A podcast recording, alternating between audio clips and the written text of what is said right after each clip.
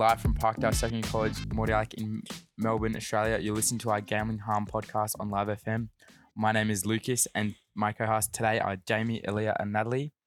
Our guest today is Claire Emmanuel, Community Engagement Officer for Better Health Network. Hi, Claire. Welcome to the show.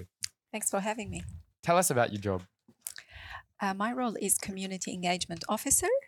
I work at Better Health Network and uh, I go into schools and communities to promote the uh, prevention of the gambling harm, as well as try to encourage people to seek help because it's very important seeking help for gambling harm.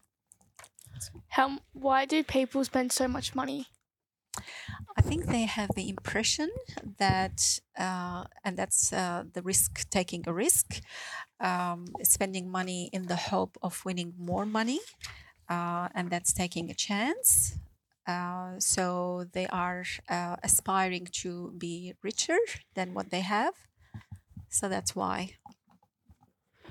What are the platforms of gambling? There are many platforms of gambling. So there is like the physical places where, like the TAB, the clubs, the pubs where they've got pokie machines. Also online where you can uh, access them through the apps, or um, and you can access them through your phone, the tablet, uh, or the computer.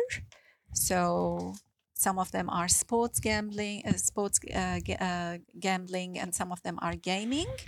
Uh, some of them are um, just you know games of um, um, skills. How are people our age risk of gambling? People are at risk of gambling if they cannot really regulate uh, the times that they spend on gambling or the amount of money that they spend on gambling.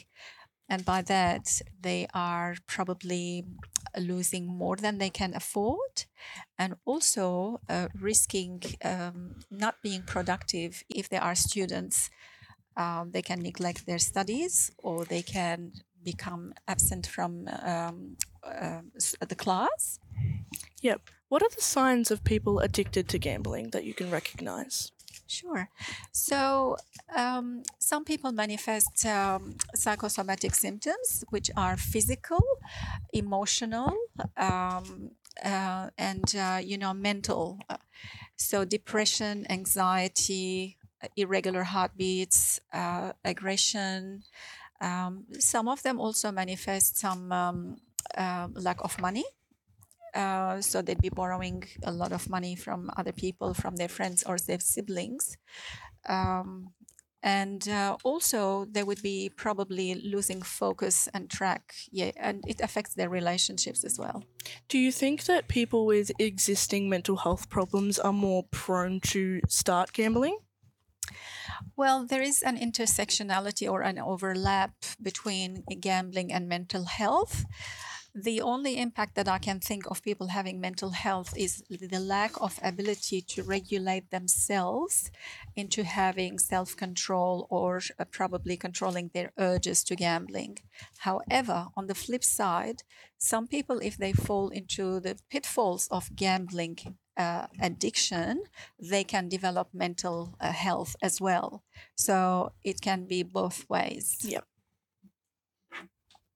If you're just turning tuning in, you're listening to our Gambling Harm podcast on Live FM, live from Parkdale Secondary College, Mordialloc in Melbourne, Australia.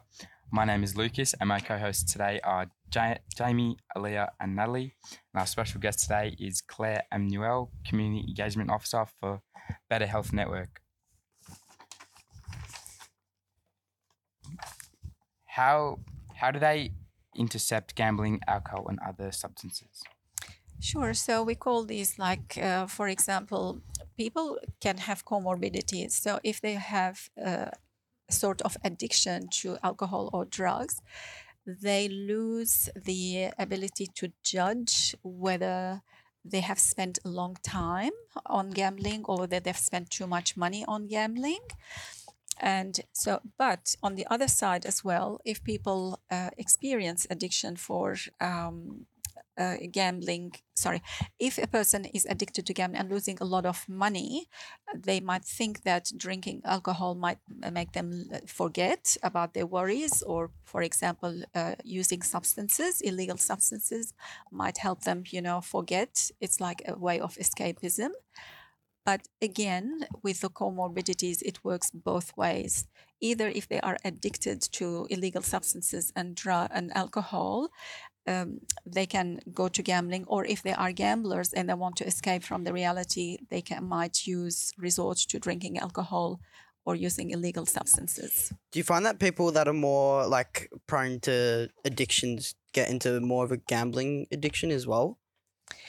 Uh, look, gambling does not discriminate. You know, everybody is prone to addiction if they lose focus um, on the time they spend on gambling or on the amount of money that they are spending.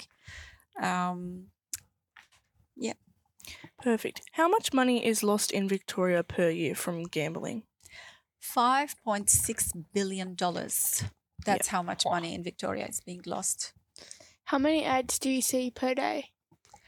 Well, um, recently we've noticed that um, free to air television, there are about 950 plus ads every day. How many video games promote gambling?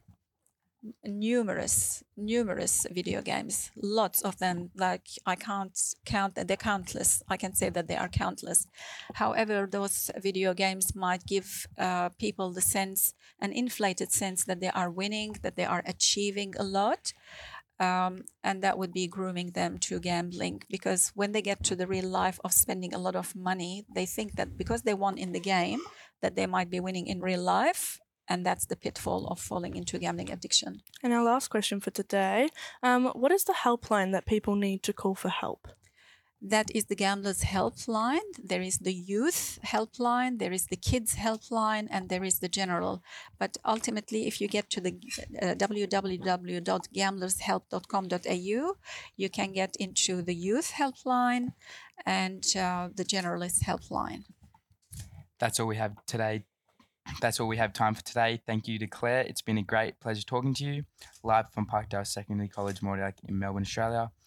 If you've been listening to our Gambling Harm podcast on Live FM, my name is Lucas, and my co-hosts today were Jamie, Aaliyah, and Natalie. Thank you for joining us. We hope we have found the informa- information today useful. Until next time, have a great day. thanks for having me